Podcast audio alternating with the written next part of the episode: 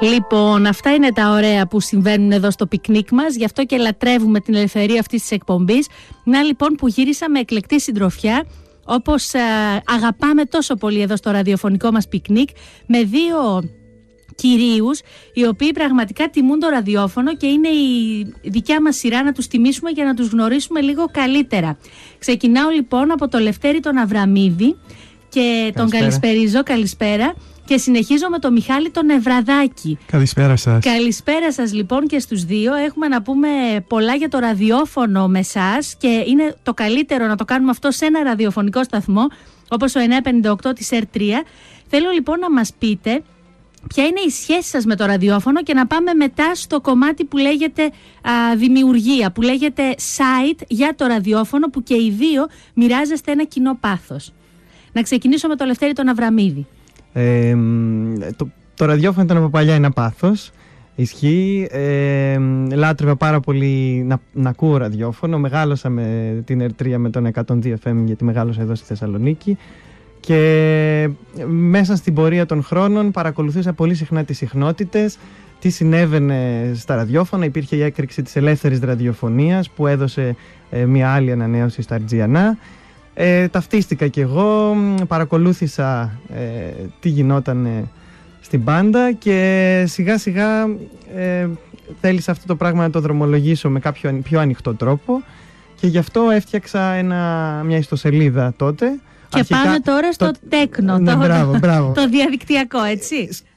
Σκεφτόμουν δηλαδή εκείνη την εποχή, μόλις είχαν αρχίσει να υπάρχουν ιστοσελίδες, δεν υπήρχαν τα ιστολόγια, τα blog mm-hmm. που ξέρουμε σήμερα. Είχα ξεκινήσει κάτι πολύ απλό που έγραφα ό,τι παρατηρούσα στο ραδιόφωνο, ποιοι σταθμοί ανοίξανε, ποιοι σταθμοί κλείσανε. Ω ακροατής δηλαδή. Ω ακροατής.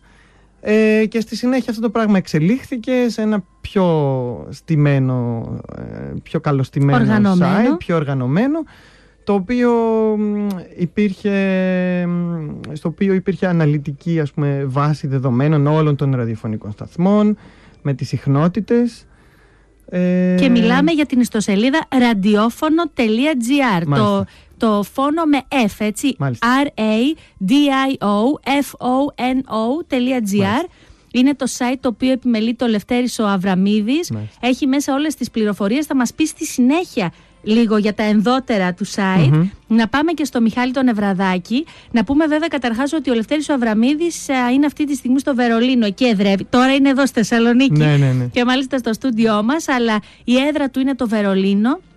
Αυτά είναι τα δώρα του διαδικτύου. Είμαστε πια κοσμοπολίτες. Δεν μας δεσμεύουν τα γεωγραφικά μήκη και πλάτη. Και ε, ο Μιχάλης ο Νευραδάκης είναι στην άλλη άκρη, είναι στην Αμερική και κάνει και αυτός μια αντίστοιχη πορεία και αυτό τιμά το πάθος του για το ραδιόφωνο. Θέλω να μας πεις λοιπόν Μιχάλη και εσύ πώς ξεκίνησες και να πάμε μετά και στο δικό σου δημιούργημα στο ίντερνετ. Εγώ από πολύ μικρή ηλικία δάτρεψα το ραδιόφωνο. Ε, πολύ σπάνια ε, με έβρισκε κάποιος χωρίς κάποιο φορητό ραδιοφωνάκι μαζί μου ακόμα και στις καλοκαιρινές διακοπές που έκανα τότε με την οικογένειά μου στην Ελλάδα πάντα έφερνα μαζί μου τουλάχιστον ένα ε, φορητό ραδιόφωνο γιατί μου, παρουσί, μου παρουσίαζε έντονο ενδιαφέρον το ελληνικό ραδιοφωνικό τοπίο. Τότε ήταν η αρχή της ελεύθερης ε, ραδιοφωνίας, είχαν εξεφυτρώσει πάρα πολλοί σταθμοί στην πάντα των FM και κάποια στιγμή αποφάσισα να κάνω και εγώ σαν χόμπι μια καταγραφή των ραδιοφωνικών σταθμών της Ελλάδος ε, στο διαδίκτυο το 1997 συγκεκριμένα όταν ήταν το διαδίκτυο ακόμα σε ένα σχετικά πρωτόγονο ε, επίπεδο και δημιούργησα τότε μια ερασιτεχνική ιστοσελίδα στο GeoCities, αν το θυμούνται οι ακροατές μας, για το ελληνικό ραδιόφωνο και την ελληνική τηλεόραση, η οποία με το καιρό εξεδείχθηκε σε κάτι παραπάνω από χόμπι. Το 1999 μεταφέρθηκε στη διεύθυνση όπου βρίσκεται και σήμερα, το media.net αν είστε σε υπολογιστή, ανοίξτε τους υπολογιστές σας. media.net.gr Και πρέπει να πω ότι μέσω αυτής της εργασίας, αυτής της δουλειάς ε, και αυτής της ιστοσελίδας γνώρισα και τον ε, Δευτέρη τον Αβραμίδη.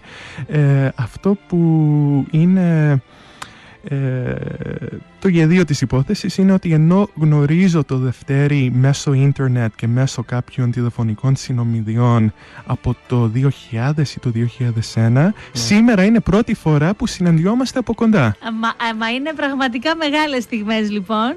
Χαίρομαι πάρα πολύ που γίνεται αυτό και με τη δική μας έτσι μικρή συμμετοχή σε αυτή τη συνέντευξη. Σας ενώνει λοιπόν και ένας αέρας ραδιοφωνικός πια που μιλάτε για το ραδιόφωνο, για τη μεγάλη σας αγάπη εδώ στην εκπομπή μας στο πικνίκ. Θέλω λοιπόν να, να καταρχάς αν είστε σας είπα σε υπολογιστή κοντά, θέλω να ανοίξετε τις ιστοσελίδες www.radiofono.gr με F αλλά και www.media.net.gr Είναι τα διαδικτυακά δημιουργήματα του Λευτέρη του Αβραμίδη και του Μιχάλη του Νευραδάκη αντίστοιχα, οι οποίοι ο ένας από το Βερολίνο και ο άλλος από την Αμερική, που μάλιστα ο Μιχάλης ο Νευραδάκης μου έλεγες νωρίτερα Μιχάλη ότι έχεις και ραδιοφωνική εκπομπή. α, στο, λέγεται austinhellenicradio.org εκεί τη βρίσκουμε. Ξεκίνησες από τον Αύγουστο του 10 και είναι στο φοιτητικό ραδιόφωνο του University of Texas. Έτσι δεν είναι; Σωστά. Ξεκίνησα την εκπομπή Austin Hellenic Radio πριν από δύο χρόνια περίπου. Ε, μεταδίδεται κάθε εβδομάδα στο φοιτητικό ραδιόφωνο του Πανεπιστημίου του Texas, του University of Texas και είναι έχει διάρκεια μία ώρα, παρουσιάζω ελληνική μουσική, ε, διάφορα θέματα γύρω από το ελληνικό πολιτισμό αλλά και την ελληνική επικαιρότητα. Έχω πάρει συνεντεύξεις από αρκετά άτομα, ε, από επιστήμονες, ε, ακόμα και καλλιτέχνες. Και προσπαθώ μέσω αυτής της, αυτής της εκπομπής να παρουσιάσω ένα πιο θετικό πλευρό, μια πιο θετική εικόνα της χώρας, ειδικά σε αυτή την περίοδο που η Ελλάδα είναι σε μια μεγάλη κρίση και που στα ξένα μέσα ενημέρωσης ακούγονται τόσα πολλά αρνητικά για τη χώρα, να παρουσιάσω κάτι πιο ευχάριστο, κάτι πιο θετικό, αλλά και να παρουσιάσω επίσης μια έγκυρη ενημέρωση για το τι γίνεται στη χώρα αυτή τη στιγμή. Θέλω να σας ρωτήσω στη συνέχεια για το πώς μας αντιμετωπίζουν στο εξωτερικό. Στο μεταξύ όμως να πάω στο Λευτέρη τον Αβραμίδη και να τον ρωτήσω και για το μουσείο το δικό μας, το Μουσείο της Ραδιοφωνίας.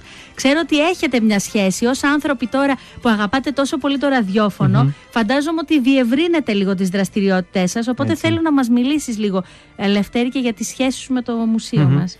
Ε, το Μουσείο Ραδιοφωνίας είναι μια πρωτοβουλία εδώ ανθρώπων ε, που έχουν ασχοληθεί με το ραδιόφωνο της πόλης. Είναι παλιοί άνθρωποι, άνθρωποι που δουλεύανε παλιότερα στην ΕΡΤ. Έχουν ε, δημιουργήσει μια πάρα πολύ καλή συλλογή από αντικείμενα ραδιοφωνικά, είτε είναι ραδιοφωνική πομπή, ιστορικά κομμάτια που θυμίζουν πολλές ε, δεκαετιες πίσω.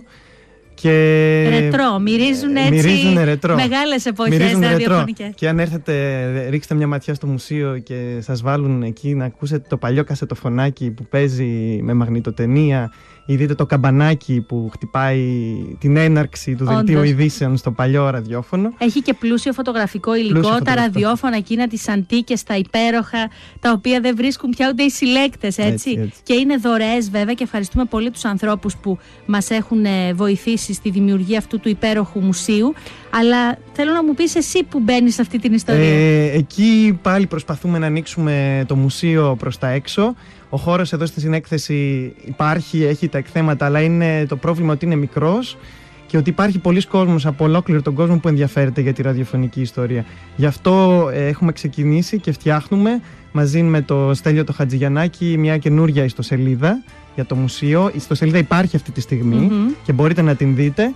Είναι το radiomuseum.gr radiomuseum.gr με σίγμα με S δηλαδή το μουσείο. Όπως γράφεται, ναι, ναι, ναι, ναι, μία λέξη. Ε, είναι υποκατασκευή μια καινούρια έκδοση, η οποία ελπίζουμε να είναι έτοιμη μέχρι την επόμενη φορά που θα ανοίξει η διεθνής δηλαδή μέσα στο καλοκαίρι θα βάλουμε αρκετό υλικό και ενδεχομένως με το άνοιγμα του μουσείου που είναι ανοιχτό ολόκληρη τη μέρα κατά τη διάρκεια της διεθνούς έκθεσης να μπορέσουμε να έχουμε ακόμη περισσότερα πράγματα διαδικτυακά, ώστε όσοι δεν έχουν την τύχη να βρεθούν στο χώρο του μουσείου να μπορούν να δουν τα εκθέματα εξ αποστάσεως, μαζί με, επίσης με κάποια κομμάτια της ραδιοφωνικής ιστορίας, δηλαδή τους ανθρώπους που υπήρξαν μπροστά, παράδειγμα το Χρήστο Τσιγκυρίδη ε, τον, πρωτοπόρο. Έχει, τον πρωτοπόρο που έκανε την πρώτη εκπομπή στην Ελλάδα και στα Βαλκάνια και έχει, και το όνομα, έχει πάρει το όνομά του το μουσείο και φυσικά όλους όσους όλα αυτά τα χρόνια, τα 80 και πλέον χρόνια, 90 σχεδόν. Μετράμε πια αρκετά. Ναι, έδωσαν το στίγμα τους και πάλεψαν με τα ραδιοκύματα, πάλεψαν με τις δυσκολίες για να έχουμε σήμερα... Από ραδιοερασιτέχνες μέχρι ναι, μετά ναι, ναι. πολύ πιο οργανωμένες καταστάσεις. Θέλω πριν μου πείτε λίγο περισσότερα για τις ιστοσελίδες σας, γιατί θέλω ο καθένας να μας κάνει μια μίνι ξενάγηση στο διαδικτυακό του δημιούργημα. Θέλω να σας ρωτήσω για την αντιμετώπιση, αυτό που ακούμπησε λίγο πριν ο Μιχάλης ο Νευραδάκης, για την αντιμετώπιση των Ελλήνων και της Ελλάδας στο εξωτερικό. Επειδή όταν έρχονται άνθρωποι που ζουν έξω θέλουμε να παίρνουμε μια γεύση. Τι γίνεται, πώς τα βλέπετε τα πράγματα, μας έχουν βάλει στο στόχαστρο, υπάρχει κατανόηση, φοβούνται ότι μπορεί η επόμενη Ελλάδα να είναι αυτή; Πώς, ε, πώς, ε, ποια είναι τα μηνύματα, να ξεκινήσουμε από την πλευρά του Ατλαντικού από εκεί, από την Αμερική. Μιχάλη, πώς ε, είναι τα πράγματα για την Ελλάδα, για τη χώρα μας; Στις αρχές του 2010, όταν ξέσπασε η κρίση στην Ελλάδα, και για ένα αρκετά μεγάλο διάστημα μέχρι την υπογραφή του δεύτερου μνημονίου ε, αυτό που παρατήρησα εγώ είναι ότι η κάλυψη για την ελληνική κρίση και την γενικότερη κατάσταση στην χώρα ήταν πολύ αρνητική και αρνητική κατά τη γνώμη μου όχι σε αυτά που πραγματικά πιστεύω εγώ τουλάχιστον είναι τα προβλήματα της χώρας, αλλά αρνητική υπό την άποψη ότι παρουσιαζόντουσαν στερεότυπα για τη χώρα τα οποία ίσως σε μεγάλο βαθμό δεν ε, ισχύουν στην πραγματικότητα. Ε, γνωστά στερεότυπα όπως οι Έλληνες είναι τεμπέληδες, δεν δουλεύουν, ναι. βγαίνουν στη σύνταξη στα 40 και το κακό είναι ότι αυτά τα παρουσίαζαν σε πολλές περιπτώσεις ε, σοβαρά μέσα και είχαν πάρει τη μορφή της αλήθειας. Βέβαια, εκτός αυτού υπήρχαν φόβοι ότι αυτό που γίνεται στην Ελλάδα μπορεί να εξαπλωθεί ε, και σε άλλες χώρες, ε, εντός και εκτός Ευρωζώνης.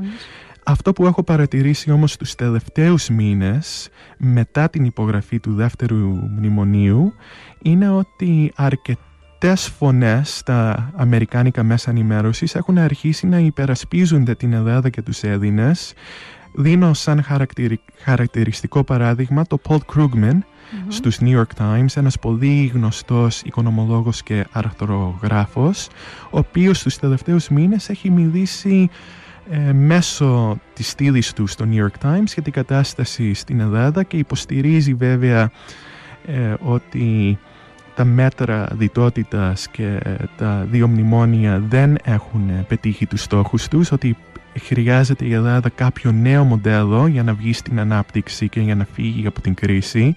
Και βέβαια αυτή η στήλη έχει πολύ μεγάλη επιρροή, τη διαβάζουν εκατομμύρια άτομα και έχει επηρεάσει και πολλούς άλλους που έχουν βγει ε, στα μέσα ενημέρωσης και έχουν μιλήσει πιο θετικά πλέον για τη χώρα το άλλο που θα πω για να κλείσω ε, αυτό το θέμα είναι ότι ε, αρκετοί Έλληνες πλέον κάνουν προσπάθειες για να παρουσιάσουν μια πιο θετική εικόνα της χώρας ναι. και το πιο χαρακτηριστικό παράδειγμα ίσως είναι μια προσπάθεια που έχουν κάνει κάποιοι νέοι ε, μέσω μιας οργάνωσης που λέγεται Up Greek Tourism, ανεβάστε δηλαδή το ελληνικό τουρισμό, οι οποίοι χρησιμοποίησαν την μέθοδο crowdfunding Δηλαδή πήρανε μικρές δωρεές από κόσμο, 10 ναι. δολάρια, 15-20 δολάρια. Μαζέψανε λοιπόν αυτά τα λεφτά, αυτές τις δωρεές και αγοράσανε μία τεράστια διαφημιστική αφίσα στο Times Square της Νέας Υόρκης, στο πιο κεντρικό σημείο ναι, της ναι. Νέας Υόρκης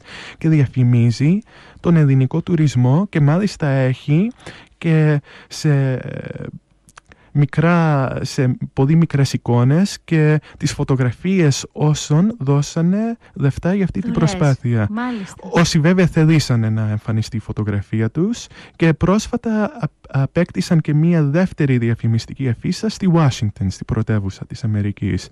Και με αυτές τις προσπάθειες έχει ξεκινήσει κάπως να ανατρέπεται η εικόνα, η αρνητική εικόνα. Βέβαια υπάρχει ακόμα πολλής δρόμος γιατί συνεχίζονται να ακούγονται τα Γιατί η αρνητικά. προπαγάνδα έχει ρίζες, οπότε... Σωστά, πολύ σωστά.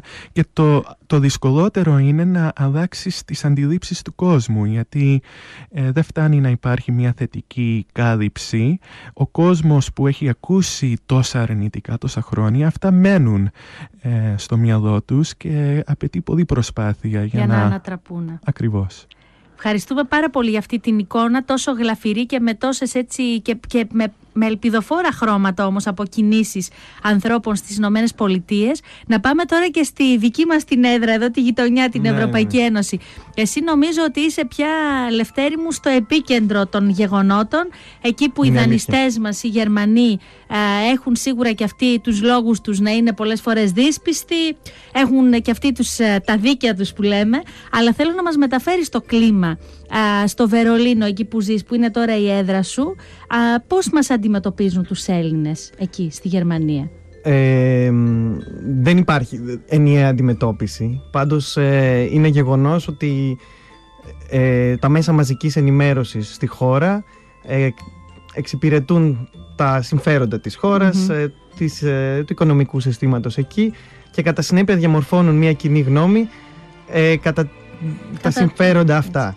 Και η αλήθεια είναι ότι η εικόνα τον τελευταίο καιρό, κυρίως από αυτά τα κυρίαρχα μέσα, είναι αρκετά αρνητική.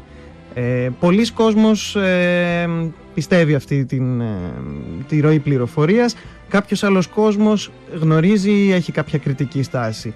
Ε, όπως σε όλα τα κράτη και εδώ υπάρχουν και οι φωνές ε, υπέρ. υπέρ και οι φωνές κατά. Και η αλήθεια είναι ότι και ο κόσμος στο δρόμο μοιράζεται με αυτόν τον τρόπο. Δηλαδή εάν ε, περπατήσετε και μιλήσετε με κάποιον ο οποίος ε, έχει πιει μια μπύρα ας πούμε και έχει διάθεση για κουβέντα ναι, ναι.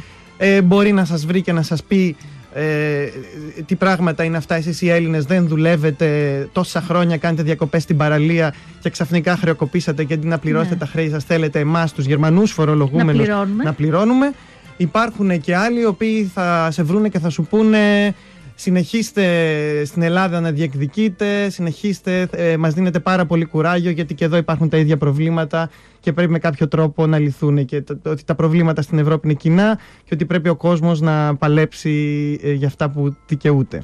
Υπάρχουν και αυτοί που έχουν εμπιστοσύνη στο ταμπεραμέντο μας δηλαδή και σου λέει αν βγάλουν κάτι οι Έλληνες ίσως υποφεληθούμε και οι υπόλοιποι λαοί.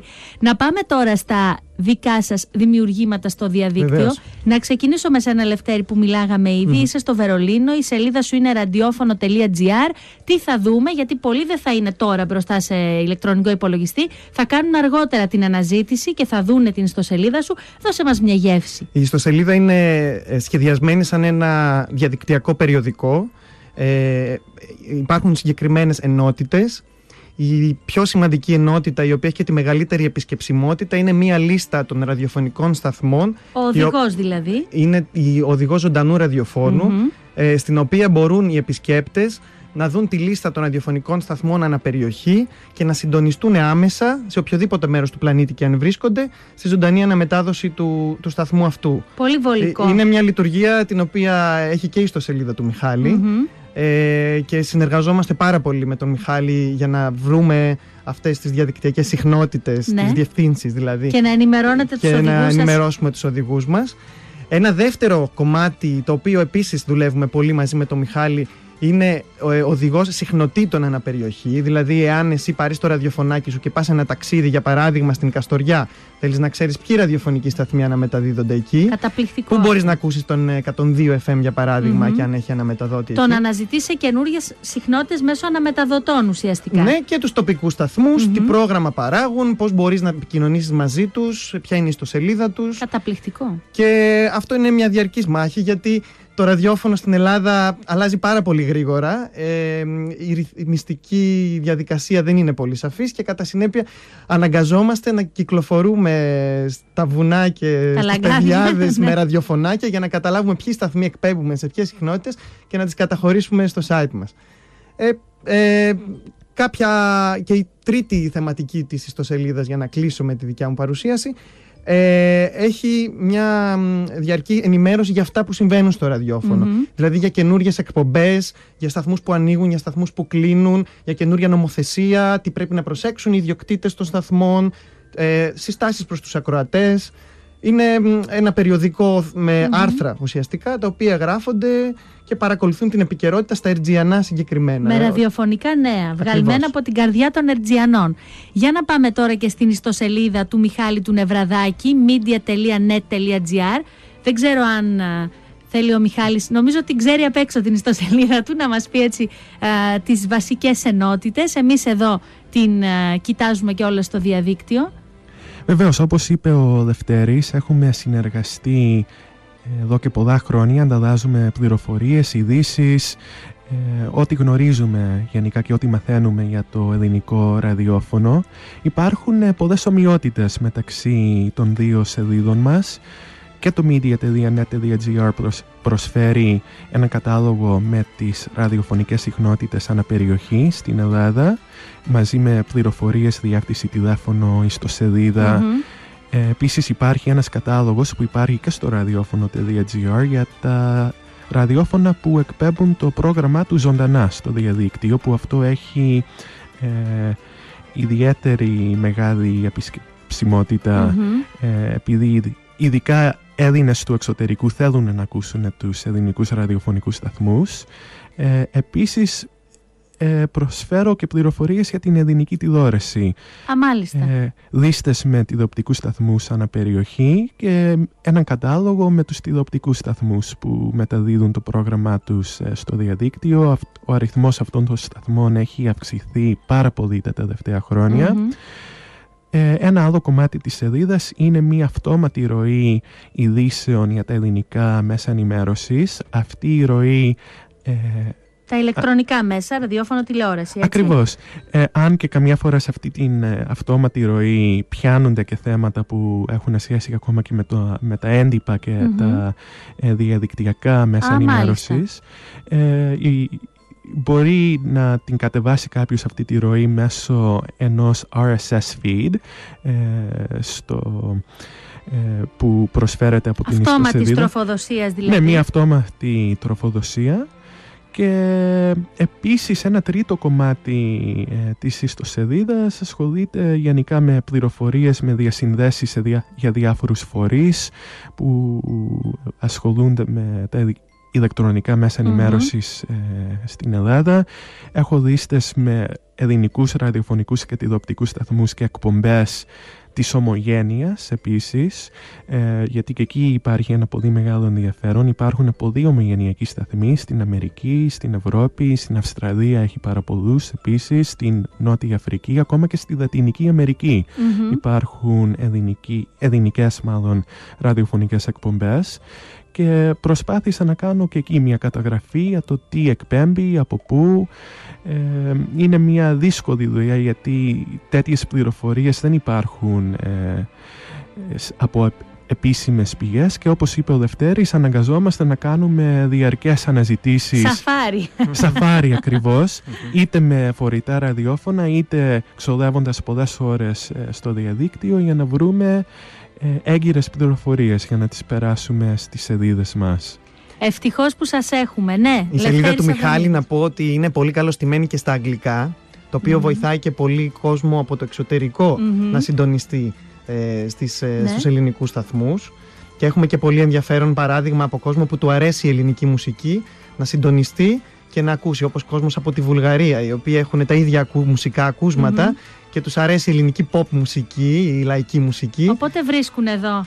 Οπότε μέσα από μια αγγλόφωνη σελίδα βρίσκουν πιο εύκολα το δρόμο. Ναι. Σας ευχαριστούμε πάρα πολύ που κάνετε αυτό, το, αυτό τον αγώνα δρόμου.